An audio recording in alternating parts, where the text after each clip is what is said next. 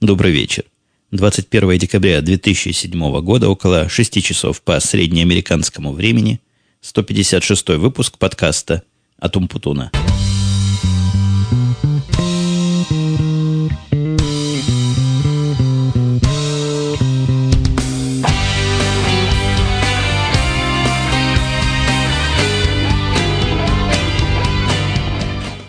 Ну что, по традиции уже сложившейся необходимо вас предупредить или даже пугануть кого-то. Сегодня я собираюсь коротенький такой подкаст записать. Хотя, конечно, вы передо мной в определенном преимуществе. То есть вы уже можете видеть, что получилось, а я пока только говорю. Мне кажется, что получится недолго. С одной стороны, меня прижимает та же самая выключенная нагревательная аппаратура, хотя, надо сказать, сегодня не особо холодный день, так что основным фактором ограничительным – Холод явно сегодня не будет. На улице 3 градуса тепла. я думаю, с выключенным обогревателем я смогу просидеть часа два и морочить вам разнообразнейшими рассказками голову. Другой, более реальный фактор, мне должна позвонить семья, она где-то там по центру ходит. Я сказал, чтобы не трогали, но они, когда замерзнут, когда им станет уж совсем холодно, а это может произойти в любой момент, я надеюсь, где-то через полчаса, так вот они позвонят, и придется мне срываться, ехать за ними – и на этом деле завершать, возможно, резко наш сегодняшний подкаст. Но и третья причина, какой-то я, во-первых, сонный.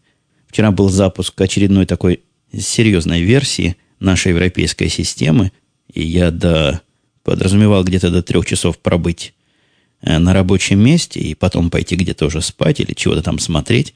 Но на самом деле затянулось это дело до 6 утра, были всякие разные проблемы – как-то так наложилось, что хотя я версию новую поставил, она оказалась вполне рабочая, но возникли проблемы с другой стороны, которые мне долго морочили голову.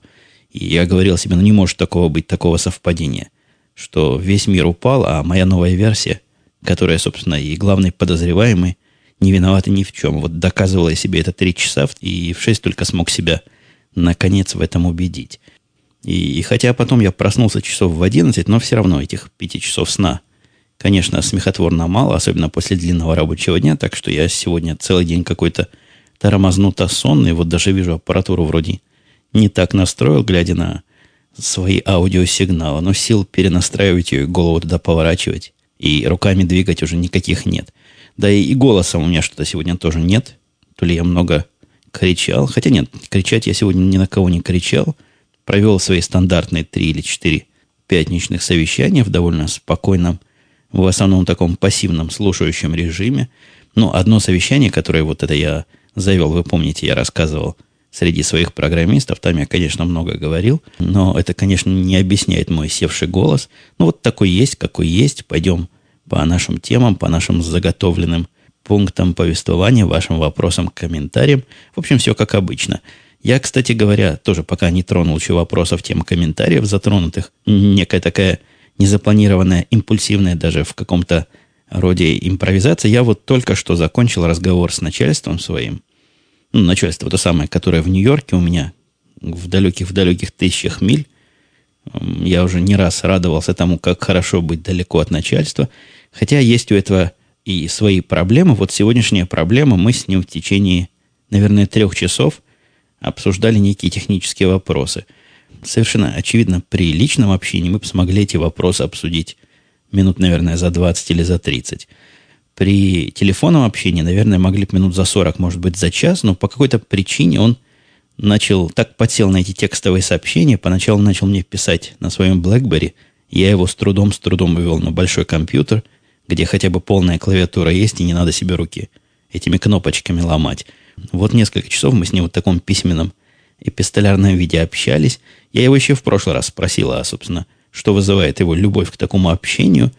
Не знаю, то ли в шутку, то ли всерьез он сказал, что это позволяет ему со мной сравнять скорости. И в таком режиме он успевает понять, чего я ему говорю и какие технические детали там за этим могут стоять и какие идеи в этом деле могут звучать.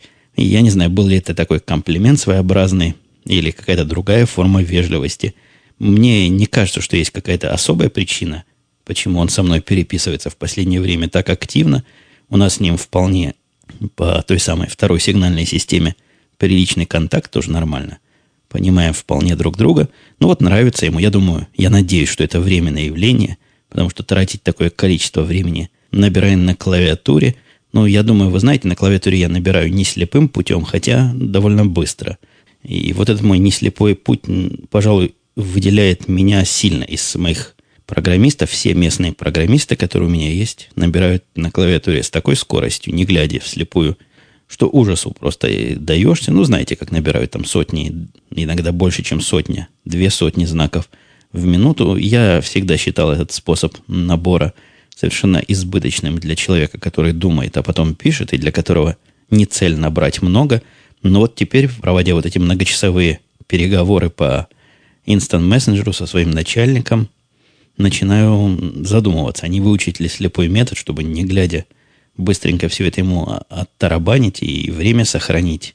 Сила и мозг как-то, наверное, будет проще вслепую все это дело набирать.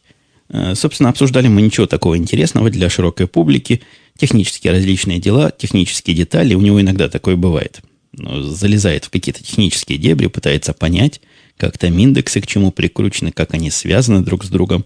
Ну, видно, что у человека есть некий Э, некий компьютерный бэкграунд, и он время от времени дает о себе знать. Но такое дело, она как заноза, которая глубоко проникла и которую уже не вытащишь. Это самое компьютерное образование. Мило, мы с ним так поговорили. Я несколько его заблуждений, по-моему, развеял. И мне кажется, мы оба ушли с этой беседы вполне довольны друг другом.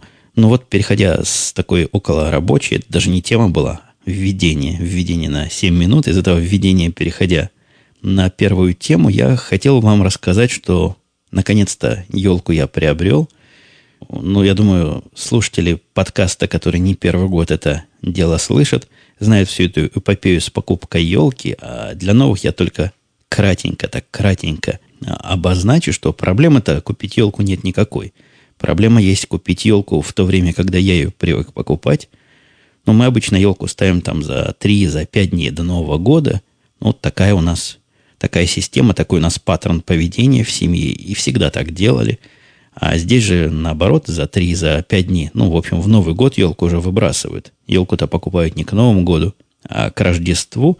И поэтому, когда мы идем покупать елки, они обычно стоят диких, не диких, смешных копеек, но найти их трудно. То есть какие-то уж самые, наверное, ненасытные торговцы все еще пытаются продать, хотя шансов, чтобы несколько таких, как мы, попадется – ну, совсем немного.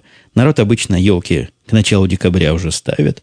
И где-то первая, вторая, там первая неделя где-то декабря, это самая, на мой взгляд, по моим наблюдениям, самая активная продажная неделя. Этих елки везде можно найти, и везде они продаются. Цены там разные у елок, зависит от размера. А, по-моему, бывает и 40, и 60, бывает, по-моему, даже и 80 долларов, хотя я таких разухабистых никогда не покупал. Ну, а мы, понятно, поехали, как обычно, в свинячий голос два дня назад. Елок уже найти здесь просто днем с огнем. объехали все елочные места, где раньше, проезжая, я делал себе на память зарубки. Ничего не нашли. То есть там стояли в одном месте скорее палки, чем елки. В другом месте елки вроде бы были, но как-то в закрытом помещении и различные хозяева магазинов в округе говорили, что продавца не видели уже несколько дней – в конце концов, нашли мы возле одного из торговых центров вроде как частично открытое место, то есть там стоит вагончик, в вагончике мужик с такой красной-красной э, лицом. Разбудили мы мужика, приехали в часов 9, он там уже спал. От него на вид так сильно пахло перегаром, но я не выходил из машины, но на вид от него пахло перегаром. Вот можете представить себе эту картинку визуально. Мальчик мой пошел выбрать елку. Выбрали мы одну из самых маленьких все равно оказалась здоровая такая, еле, еле-еле по высоте стала. Получилось она где-то долларов 30 стоила. Мужик такой любезный, обрезал там корень сам по себе. По-моему, это делается для того, чтобы то ли она лучше пахла, то ли чтобы она лучше воду всасывала. Упаковал все это дело, рвался в машину засунуть сам. Но мы поблагодарили, сказали, сами с усами, сами засунем. Ну ничего, Хонда моя вместительная машинка оказалась, влезла в нее. Это елка – Э, в ситуации, когда заднее сиденье опущено, вот так через весь багажник влезло, пришлось ее немножко примять, приутрамбовать, но потребительских качеств это никак не ухудшило на первый и даже второй взгляд. В общем, стоит уже у нас елочка, светится всеми лампочками, так что мы уже, как все, готовимся к наступающим праздникам. Но они, конечно, не знают, что хотя они все готовятся к Рождеству, мы-то готовимся к Новому году, чем явно выбиваемся из этой общей колеи. Еще вот эта новогодняя тема меня подводит к конфузу, который я чуть не совершил. Я, честно говоря, не помню, вдруг не рассказывал ли я вам. У меня, знаете, есть такой подспудный страх. Два подкаста подряд про одно и то же рассказать.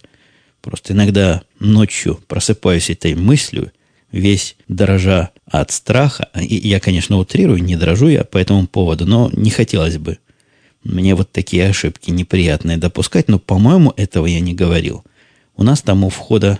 Ну, а если говорил, вы как люди культурные, конечно, мне не скажете об этом.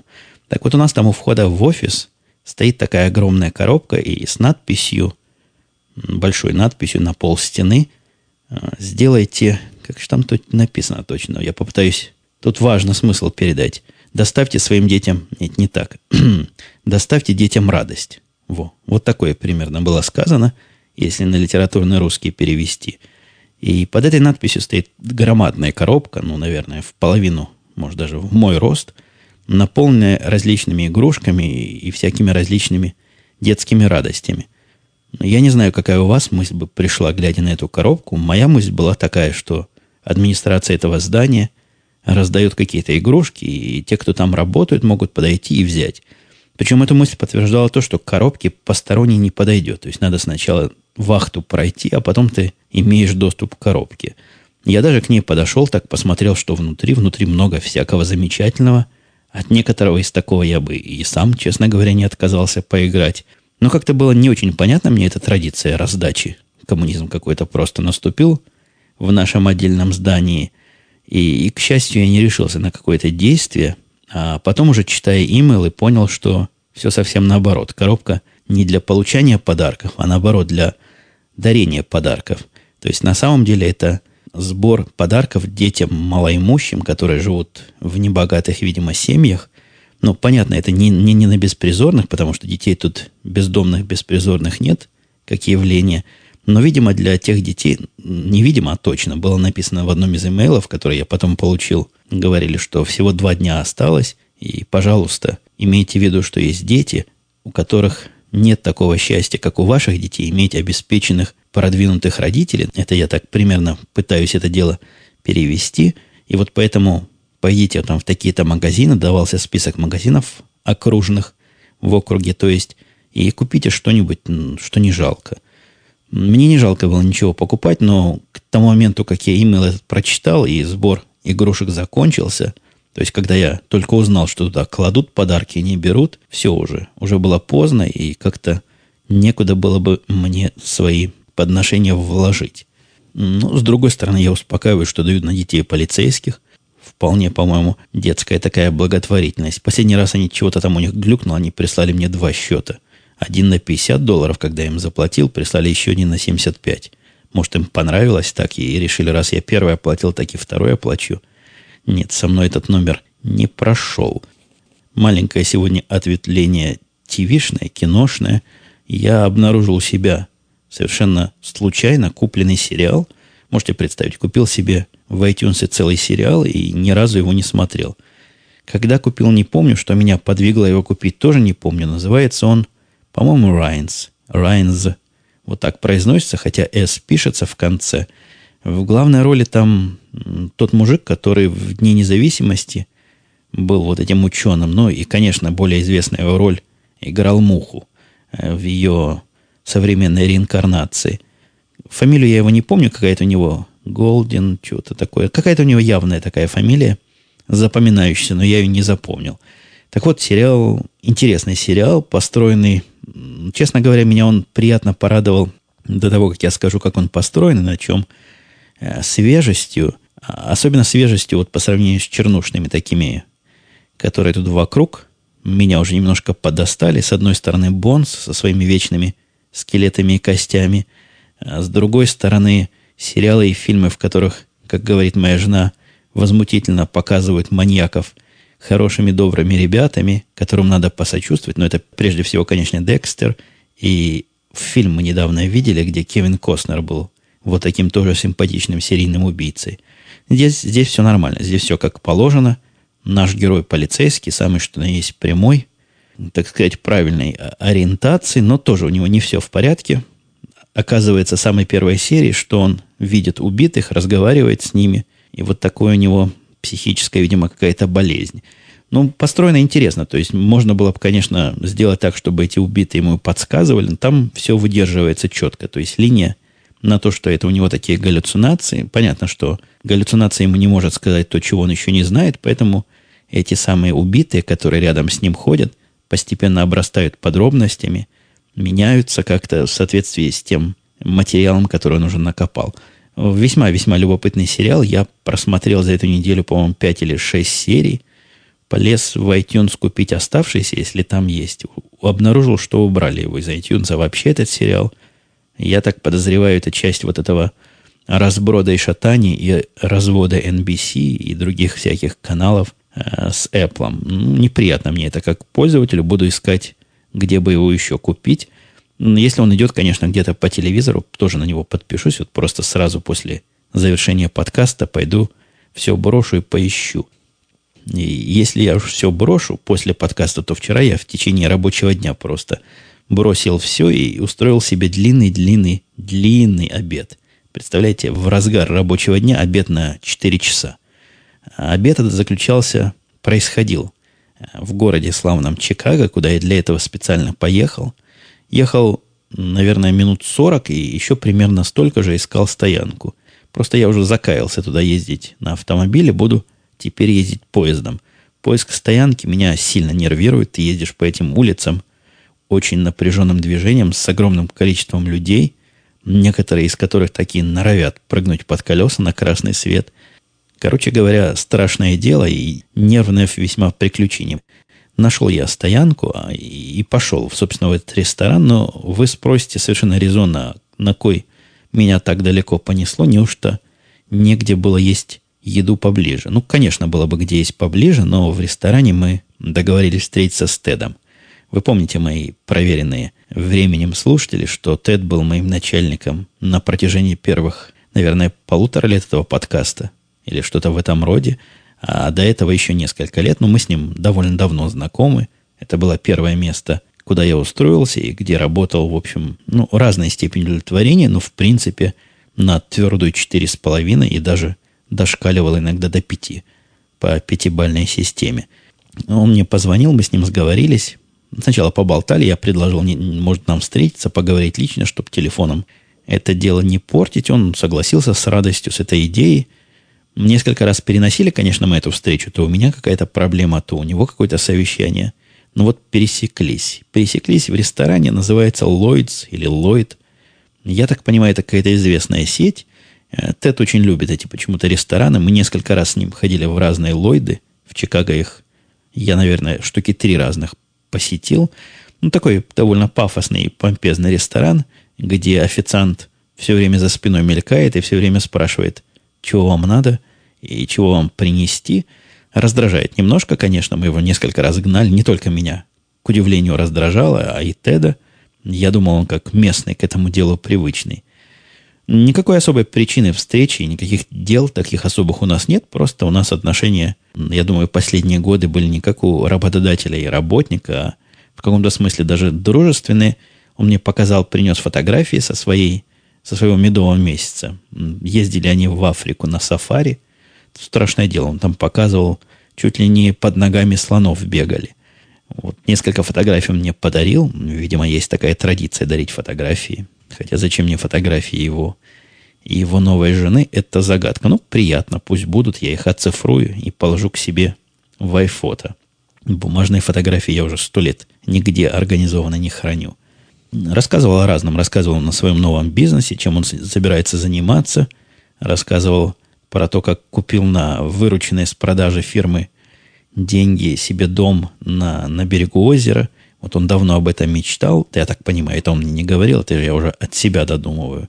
Дом, видимо, несколько миллионов стоит, потому что место уж совсем козырное, и дом, судя по фотографиям, какой-то огроменно огромный.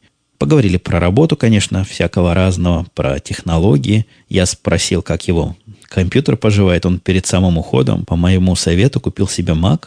Ну, понятное дело, Mac поживает прекрасно, чего ему сделается. Тед мне с удивлением сказал, что забыл, что с компьютером вообще бывают проблемы, поэтому последние, наверное, месяца всем он на Маке, и его вопрос мой даже удивил несколько, что там с ними и как. Я ему посоветовал пока на новую версию операционной системы Apple не переходить, если он не хочет себе проблемы эти самые заиметь. Он и не собирался. У него все работает. Все, что ему надо, работает. Он говорит, всех дополнительных возможностей не исследовал, но пораспрашивал меня, как записывать подкаст, если у него желание, видимо, записать свой подкаст. Я его порадовал, что на Маке это дело весьма несложно, даже пообещал сам пойти выбрать ему микрофон и всю аппаратуру, все настроить, поставить. Ему останется только говорить, нажимать кнопки и посылать файлы. На какие темы он подкаст хочет делать, я не очень понял. Как-то на какие-то профессиональные темы. Какой-то хочет вокруг себя такое развлекательное комьюнити брокеров и всяких других делателей денег организовать. Ну, мне трудно себе представить их брокеров развлекающимися. Хотя Тед умеет говорить, конечно, так, что заслушаешься. Даже если в этом деле и не очень большой Копенгаген. В ресторан я, конечно, опоздал самым свинским образом. Приехал на полчаса позже. Ну, честное слово, не моя вина, а, а вина вот этих пробок, с одной стороны. Хотя в Чикаго, повторюсь, приехал вовремя. Но найти стоянку, ух, какой ужас. Это я предупреждаю, вдруг кто из моих слушателей захочет в даунтауне поискать стоянку вот в такой будний день в районе 12 часов и не пробуйте.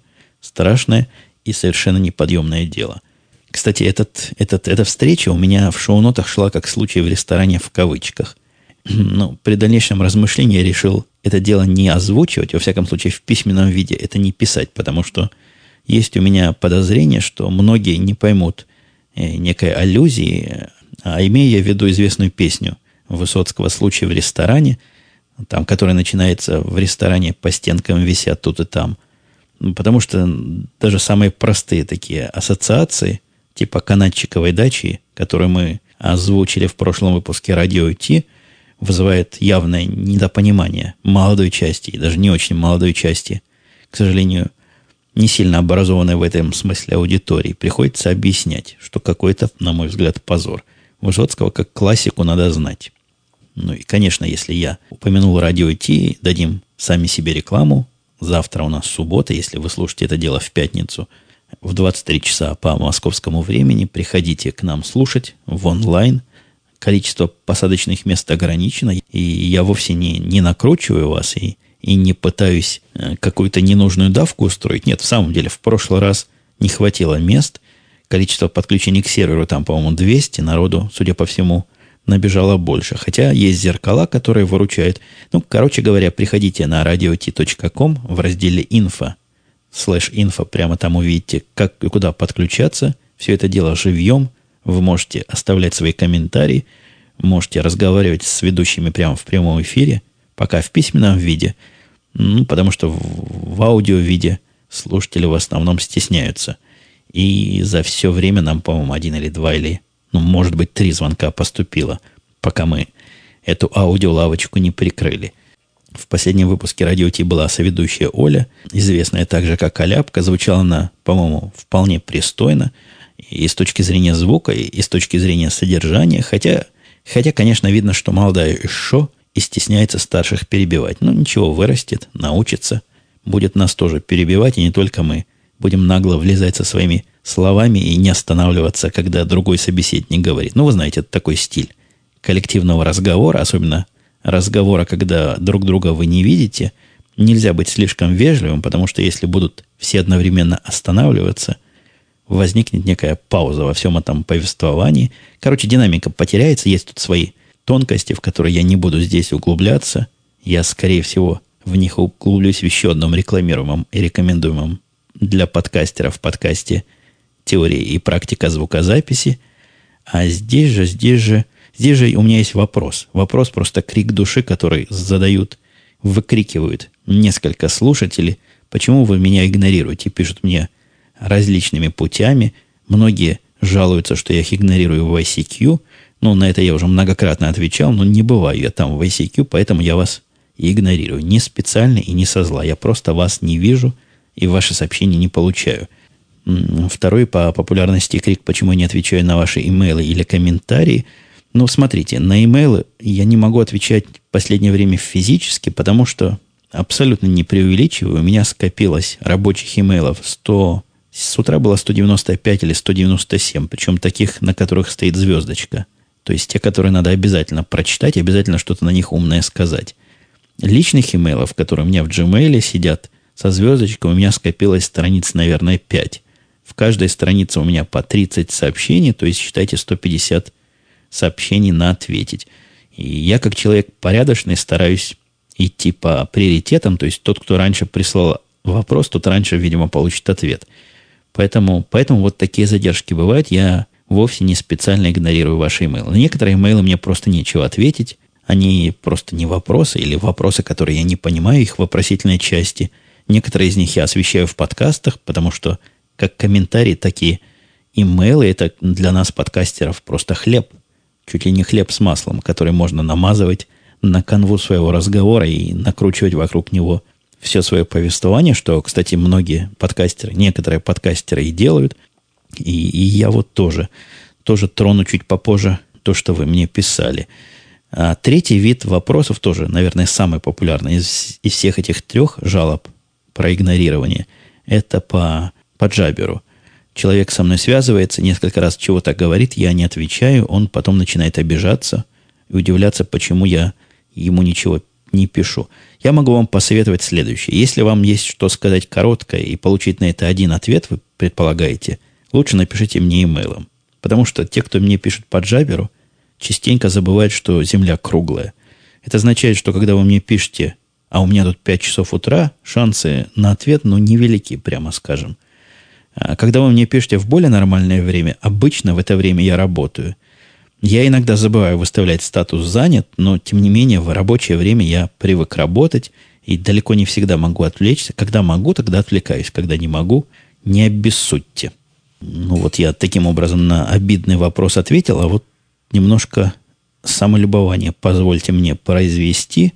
То ли Google, то ли Яндекс, один из тех роботов, который ищет в интернете для меня упоминание обо мне и посылает потом об этом самом деле сообщение мне же обратно, как я красиво завернул, раза четыре или пять упомянул меня мне.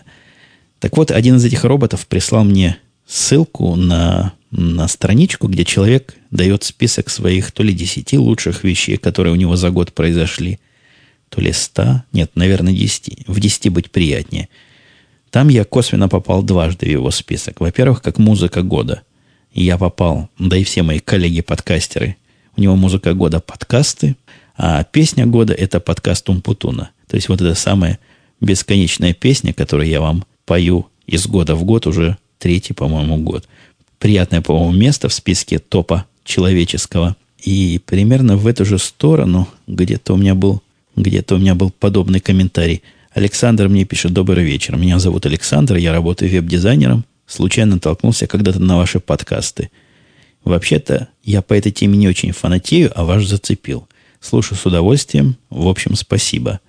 Голос у вас приятный, пишет мне Александр. Признаться, я себе всегда такой хотел. Ха, Александр, такой не всякому дают, а тому, кто согласен выложить за аудиооборудование пару тысяч долларов. Вы на радио не работаете, спрашивает он. Мне кажется, у вас бы получилось.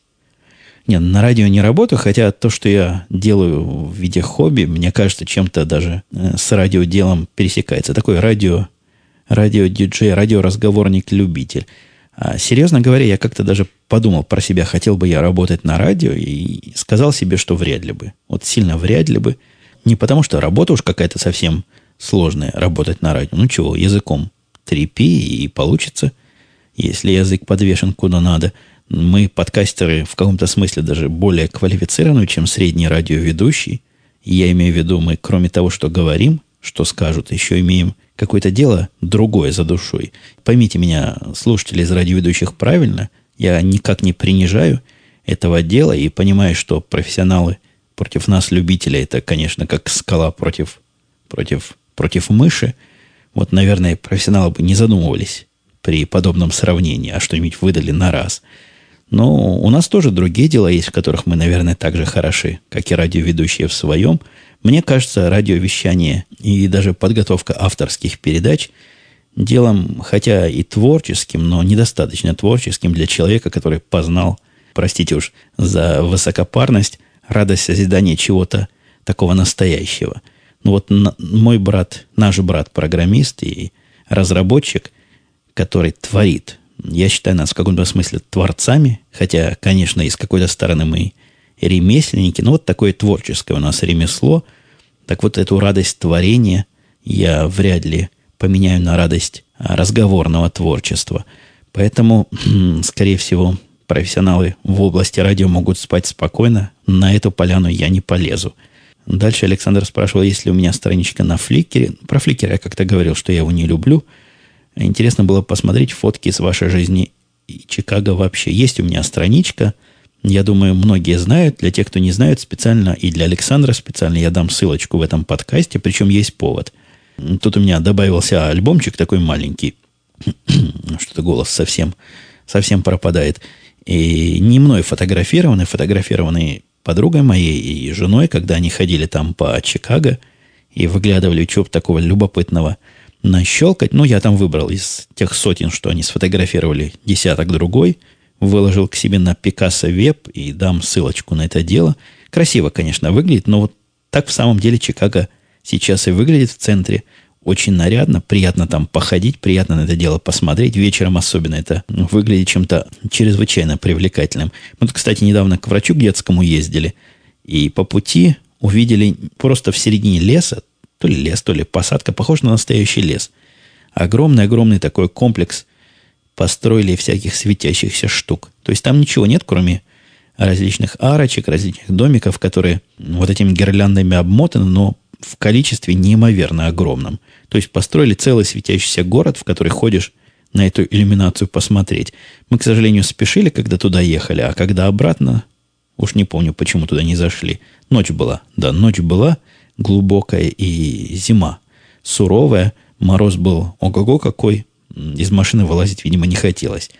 Так что еще раз повторюсь, фликера у меня нет, но если захотите на Пикассо Веб, идите по ссылке из шоу-нотов – и все вам там будет видно. Э, слушатель Дрей Кантер говорит, кстати, иногда некоторые люди поправляют меня в своих никах. Я не всякий ник могу прочитать, особенно такие мудреные, где единичка как I подразумевается авторами или еще какие-то такие замысловатости. Ну, как могу, так читаю. Я думаю, люди сами себя узнают. Так вот, Дрей Кантер, который, надеюсь, правильно в моем произношении прозвучал, говорит, что 1200 долларов – это обычная цена за серверный Windows – с лицензией, кажется, на 10 сетевых пользователей. Если нужно больше, цена может стать еще более забубенной. Такие вот дела. Действительно, дела не слабые дела. 1200 долларов за один сервер. Мне кажется, конечно, конечно, внушительной ценой, особенно когда идет речь о сервере таком конторском. То есть маленькой конторке вот надо вот такие деньжища заплатить, чтобы что делать? Файлы друг другу передавать или как? Или в одной сети быть? какие-то совершенно дикие цены, непонятно за что. Я понимаю, когда я плачу 2000 долларов за какой-нибудь серверный Red Hat, я понимаю, за что я плачу, и понимаю, как эти 2000 долларов мне обратно вернутся. А здесь моего понимания не очень хватает, видимо, потому что я знаю, как это сделать либо бесплатно, либо почти бесплатно. Да и сама идея платить такие деньжища за не самый, с моей точки зрения, надежный продукт меня немножко коробит. Слушатель USDO, USDO, наверное, он себя называет, говорит, что Кидалова Ситибэнка с кредитами аналогично по замыслу Кидалова банка «Русский стандарт» с его рассылками карт кредитами в конвертах с низкими процентами, последующей активацией по телефону, по данным паспорта, использование проект в законах для обложения процентами на кредит вплоть до 100% доверчивого юзера, и это все будет законно. Так, подождите, я на этом месте вас, вас прерву. Здесь тоже сильно распространена тактика заманивания и впаривания или всучивания публики кредитных карточек, но со всякой кредитной карточкой приходит, ну, если вы вдруг всучились и, и в это дело влезли, или прочитали рекламу, там сказано, какой процент. Бывает обложение, и сказано, какой максимальный процент, какой средний процент, какой минимальный. Неужели нет такого закона, который запрещает сказать, что будет 15% или 20%? эта самая циферка, а потом устроить 100%. Что-то, мне кажется, здесь где-то то ли недопонимание, то ли действительно настолько законодательство в этом вопросе недокопано и недоработано. Далее Юзда пишет, видимо, персонал в русских отделениях Citibank, русский, и спелся со своими коллегами по обдиранию людей. Вряд ли об этом не знают боссы Ситибанк в Америке. Просто так рассылать такие лохотроны от имени банка без ведома высших начальников верится с трудом. Радуется, небось, такой возможности. Я про Ситибанк не знаю. Я вам не скажу за весь Ситибанк. Ситибанк велик. Но варясь в недрах другой большой корпорации, могу вам сказать, что здесь левая рука не то, что не знает, что делает правая рука, она с трудом знает, что, что она сама делает. То есть при таких размерах, которые у Ситибанка есть, я вполне допускаю, что отделения могут настолько разную и независимую политику производить, простите, проводить в жизнь, и дойдет ли это до начальства, не дойдет, и дойдут ли у начальства до этого руки все это дело прижучить, особенно когда речь идет о, ну, прямо скажем, сравнительно небольшом рынке, таком как, я думаю, не очень велик Ситибанк в России все-таки. Так что я не стал бы тут его огульно вот так подозревать. Хотя, хотя, опять же, я не знаю, это всего лишь мои спекуляции. Если вдруг кто из моих слушателей с этой кухней знаком, пусть со мной как-нибудь анонимно свяжется, если эта информация не может быть предана публично озвучиванию и обнародованию. Э, кстати, по поводу того, еще одного вечного вопроса. Сегодня у меня немножко вечные вопросы. Хотя я обещал коротко. Я смотрю на время. Что-то чем короче я пообещаю, тем длиннее я с вами говорю. Ну, надеюсь, жена вот-вот позвонит и остановит мой фонтан. Так вот, по поводу вопросов, еще один вечный вопрос, который меня задают. Меня спрашивали, что Америка говорит о выборе человека года.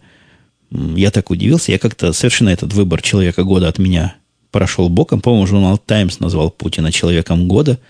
Я честно полез во все источники доступной мне массовой информации, вот тут же сходу. Вчера или позавчера вопрос этот ко мне пришел.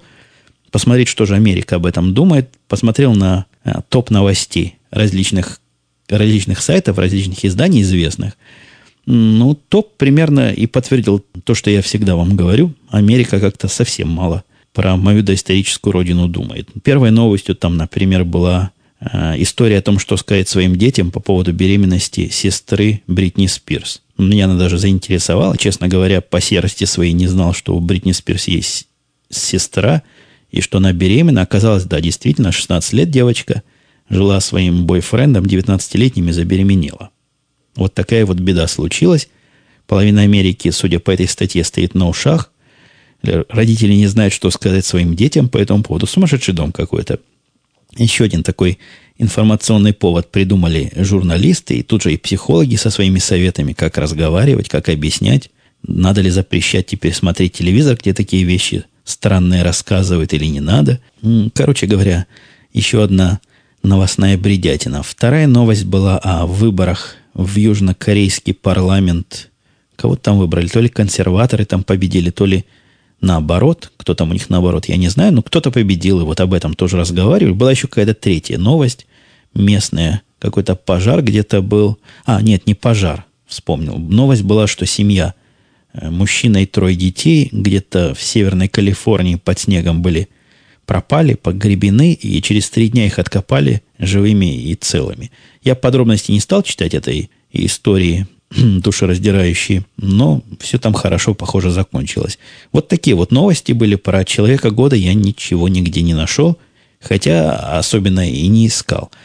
Ну и последний на сегодня, нет, не последний, предпоследний на сегодня вопрос, паровоз Джа – спрашивает, Евгений, у меня к тебе неприличный вопрос. А какую зарплату в год у тебя просят на собеседовании программисты начального уровня? Ну, примерно на глаз. Junior девелопер или каких там величают. Ничего, никого конкретного не нужно приводить в пример. Я не знаю, сколько просят сейчас джуниор. Я джуниоров не набирал уже года два, наверное. И да, наверное, даже больше, чем два года. Поэтому, что они сейчас просят, мне абсолютно непонятно. И это сильно зависит и от города, и от специфики. Но я бы так предположил, что могут они просить от 40 до 80 тысяч, например, в год. Примерно такой разброс двухкратный. Я не думаю, что в этом есть какая-то приватная информация. И, в общем, вопрос про зарплату вообще мне не кажется таким уж неприличным. Это даже какая-то статистика. То есть паровоз Джа попросил статистики, и я привел, как я ее вижу. И последний на сегодня Алексей сказал, вы не могли бы называть систему, которую вы предлагали вместо уже несколько раз упоминавшегося Цербера. Сейчас, пишет он, я как раз подбираю варианты для внедрения у нас. Request баг трекера и интересен ваш опыт. Наша система называется не мудрено трак. Знаете, как, как трактор звучит. Я ее многократно хвалил за, за все. За простоту, за надежность, за вменяемость, за расширяемость какую-то. Она, конечно, не панацея, она, конечно, не для всех далеко случаев, но на многие случаи можно заточить. Если руки растут из нужных мест, можно под себя много чего там сделать, что мы, собственно, и сделали. И я с ней уже года, наверное, три, то есть как только мы на SVN перешли, даже больше, наверное, так этот самый трак я для себя и установил, поставил, сконфигурировал, и с тех пор работает просто как часики. Ну, вот такой рекомендацией своеобразной я сегодняшний выпуск завершаю. Получилось, по-моему, не очень технично, с одной стороны, и не очень жизненно, с другой стороны. Что-то такое, серединка на половинку выпуск, но, тем не менее, длинноват. Длинноват, каюсь, но вот как мог, так себя и держал за язык. Мы с вами услышимся на следующей неделе, конечно. Хотя, честно скажу, была у меня была у меня сегодня мысль сделать себе выходной, пропустить недельку. Но это какая-то нездоровая тенденция, и надо себя держать в руках. И даже если такие мысли возникают, просто заставлять себя. Потому что теперь я совершенно не жалею, что записал. В процессе разговора с вами проснулся. Как-то мысли различные в голове завертелись, какие-то решения задач. Короче говоря, людям творческой профессии подкаст очень даже показан. Ну вот еще вот этой рекомендации я сегодня на самом деле завершаю. Услышимся на следующей неделе. А на этом все. Пока.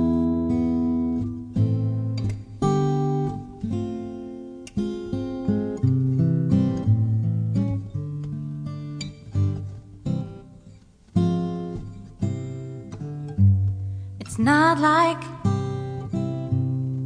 he doesn't know just what to say to make you feel right stay up nights think of him all day. Well, his song is true, but his head keeps getting in the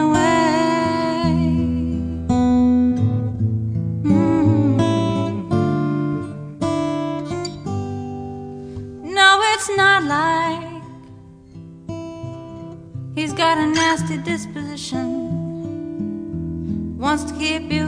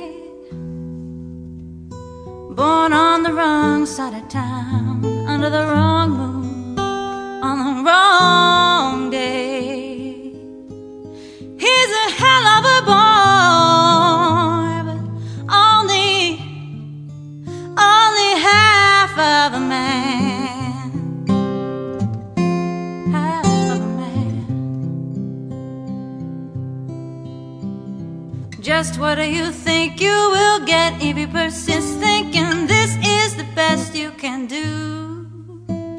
Say no to your life, girl, or before you know it, your life's to say no to you.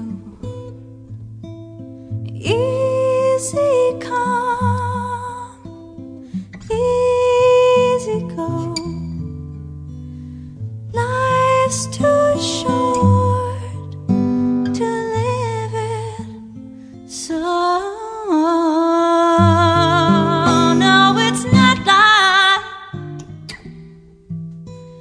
It's more than you can stand to have that pretty boy sitting next to you,